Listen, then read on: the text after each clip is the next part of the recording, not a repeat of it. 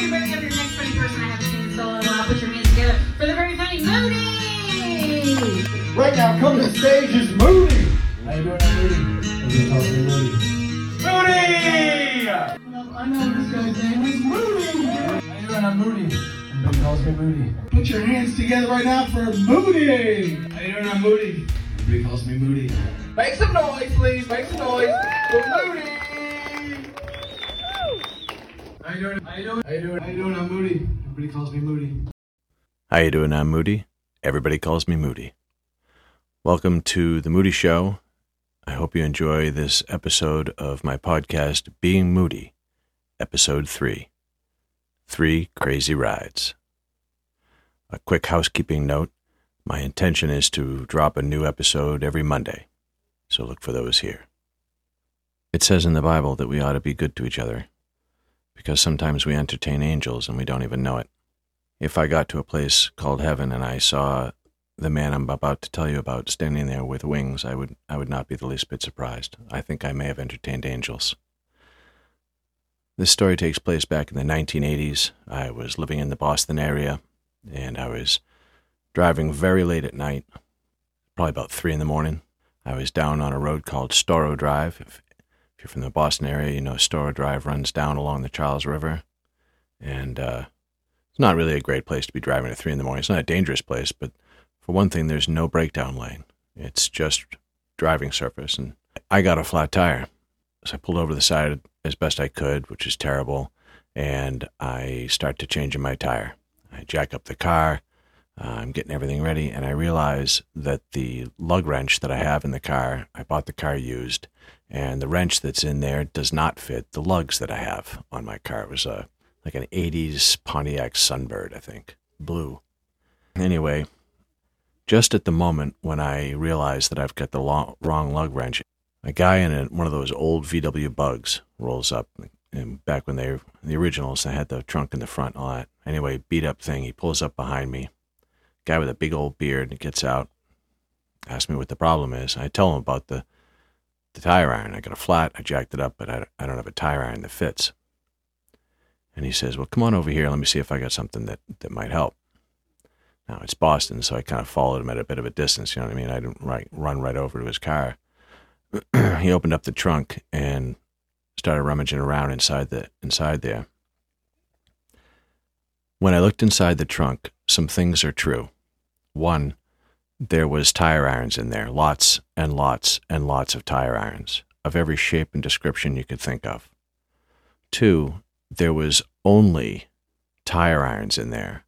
There was no flares, there was no spares, there was nothing else except this VW Bugs trunk completely full of nothing but tire irons.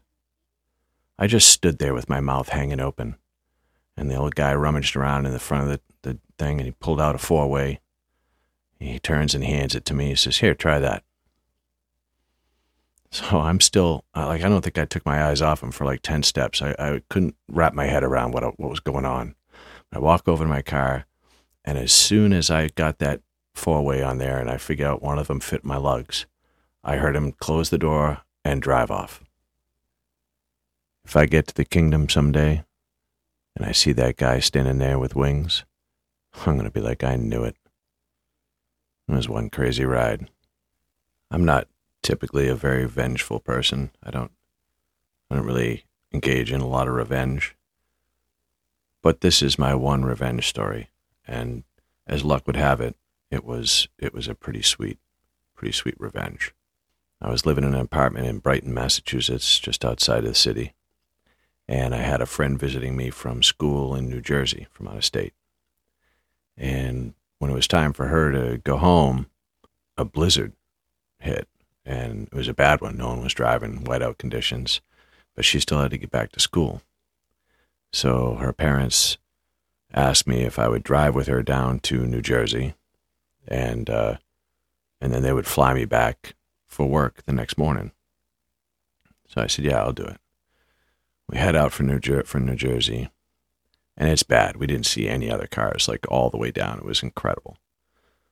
We got all the way down just north of Hartford, Connecticut, and we're coming down to the city, and there's this big Oldsmobile looking thing pulled over to the side, flashes going, buried in snow already. And I didn't even think I just I you could die in a storm like this, so I, I had to pull over. I pulled over up ahead of him. I ran back, and I get in there. It, guy rolls the window down. It's four of the biggest dudes I've ever seen, wrapped in like furniture blankets and stuff, shivering in this car. And uh, I say, "Hey, hey, what's going on?" And guy in the driver's seat says, "Well, we don't know, we don't know anything about cars, and we can't get this thing to run. Can you give us a ride into the city?" Well, we had like a little, we were in like a little, her little hatchback or whatever, and also I wasn't really swift on having like a bunch of dudes packed in the back of the car. So I'm like, well, I can take two of you, and then I guess two of you have to stay. You know, I said, all right. So these two guys get in the back. Now, back there in the back seat with them, this is back in the days when boom boxes were a big thing, and the bigger the boom box, the better. And you could spend seven hundred, a thousand dollars on a really nice boom box. And she had, and it was back there. So I drive them down where they want to go in the city. Snow everywhere. As soon as I stop the car, both back doors open and they disappear into the snow along with the boombox. I chased them in reverse uh, with the doors open, like all the way all the way down their street. But I lost them, and so, and it, so she starts she starts crying, not not because of the boombox, but just because people could be so crappy. You know, here we are helping you out, maybe saving your life, and you're gonna rob us. You know, now you're gonna be a burglar. So anyway, I, I, I don't do well when when women cry. I, I don't respond well, I, and I lost my mind. I I immediately closed both doors. I pulled out back on the highway, and I took the uh, road north past where we had run into them in their car. And she's like, What are you doing? I was like, Don't worry about it. I turn around and I come back down southbound, coming up behind them again.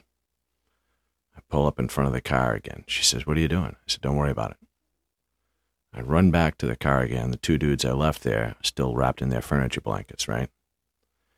The guy rolls his window down and he's like, Hey, what's going on? I say, Hey, your buddies are coming back with a car uh, from the city, which is true. So uh, I'm thinking in my head, I have to work fast, you know. I said, they're coming back with a car, but I figured I would come and see if I couldn't do something with the engine. The guy's like, oh, I appreciate it. You know, he pops the hood. Now I was nervous because I don't know how much they can see underneath the hood. There was a lot of snow, and I was hoping that would cover me. You know what I mean? But for about the next 10 minutes, which is a really long time, I bent, stapled, spindled, mutilated, and broke everything I could get my hands on underneath that engine. I was so adrenalized, I bent fan blades. Sometime you got your hood raised, wiggle your fan blade, and imagine just folding that thing over. I pulled the terminals off the battery. It was a car with a distributor cap. I jacked snow into the block. I tore the wires out. This car would never run again. Every once in a while, for my own entertainment, I would call around the side of the hood. Try it now and,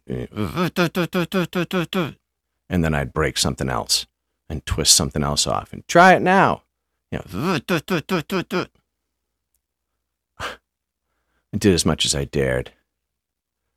I got to get out of there before these guys come back with the car, you know?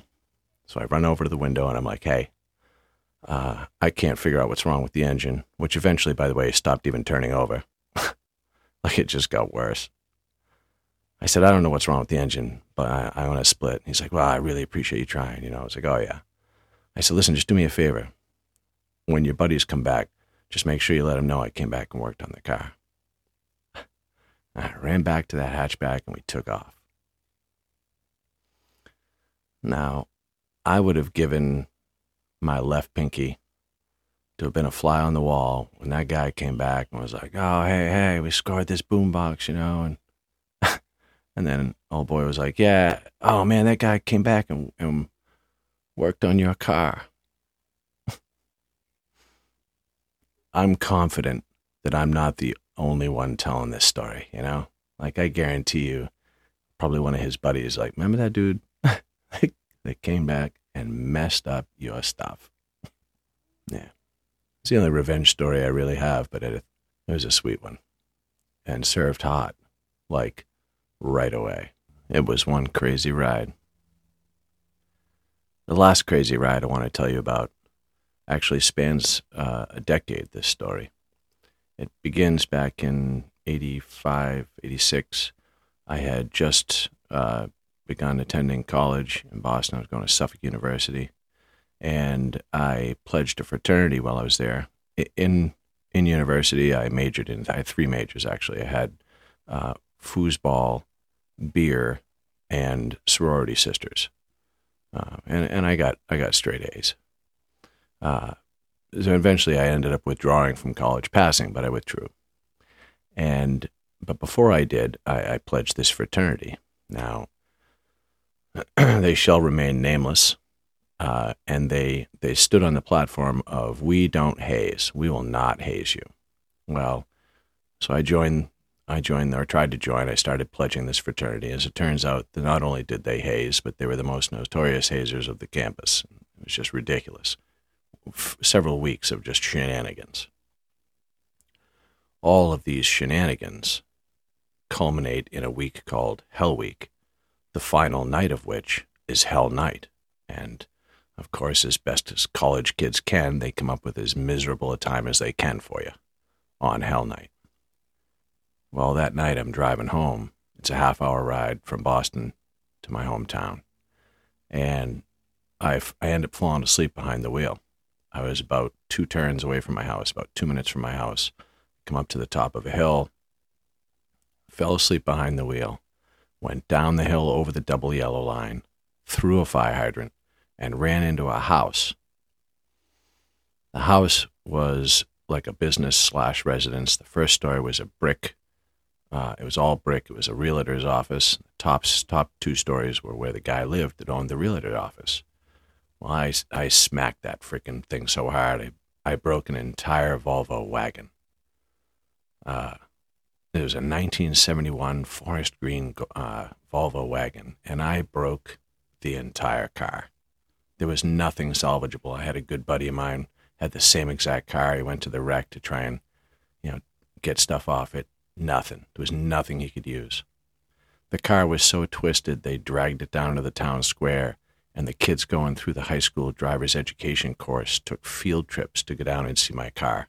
It was a horrible crash because I was asleep, I walked away with two black eyes. So, anyway, fast forward. Uh, I actually made it into the fraternity. That was Hell Night. Shortly after that, I, I withdrew from school. Fast forward like 10 years. So it's like 95, might have even been later than that, 98, somewhere in there. I happened to be back in the Boston area. And I thought, well, why don't I go visit my my frat buddies. Now, there's nobody in the frat house that I know, but, you know, there'll still be guys I can sit and shoot the breeze with or whatever. So I go over there to see who's who and what's what. I'm sitting in there talking to these guys and swapping stories and stuff. Now, one of the things they do during the not hazing process is they have a list of all of the fratters, the brothers, and and uh, some of the local alumni on a whole list, and you have to get everybody's signatures, like three columns of names. You got to get everyone's signature, or you or you, you don't get into the fraternity. Early on in the hazing process, it's uh, or the not hazing process, it's pretty easy to get these signatures. They might just sign it and hand it to you. Here you go. Later on, uh, it's much harder. You have to do crazier stuff to, to get that signature. And they, if they're displeased with you, they might just crumple the whole page and you start over. So it's it's a thing. So one of the brothers says to this pledge, "Hey, we don't see this guy around here often. You might want to get his signature while you can." Now, I should tell you that one of the things that they did to make sure that the that the pledges weren't signing their own papers was they would put fake names in there, people that didn't exist, so they could see if they were signing their own stuff. Well, anyway, this pledge hands me the page. I find my name on the page. I sign under my name. I hand it back to the kid. He says, That's not you. I said, What are you talking about? He says, That couldn't be you. I check my check the page, you know, my signature. Yeah, that's me. He says, No, that's not you. He says, That kid died in a fiery crash on Hell Night in 1985. I was both horrified and delighted. They had been telling the pledges for over 10 years that I had died in a fiery car accident, just like a ghost story, just to freak them out on Hell Night. And what blows my mind is that people that were telling this story had no idea who I was. Like it was now being passed on as oral tradition 10 years. That's what, three full classes at least? I had become an urban legend at Suffolk University in Boston, passed on from class to class. The kid that died Hell Night, 1985. It was one crazy ride.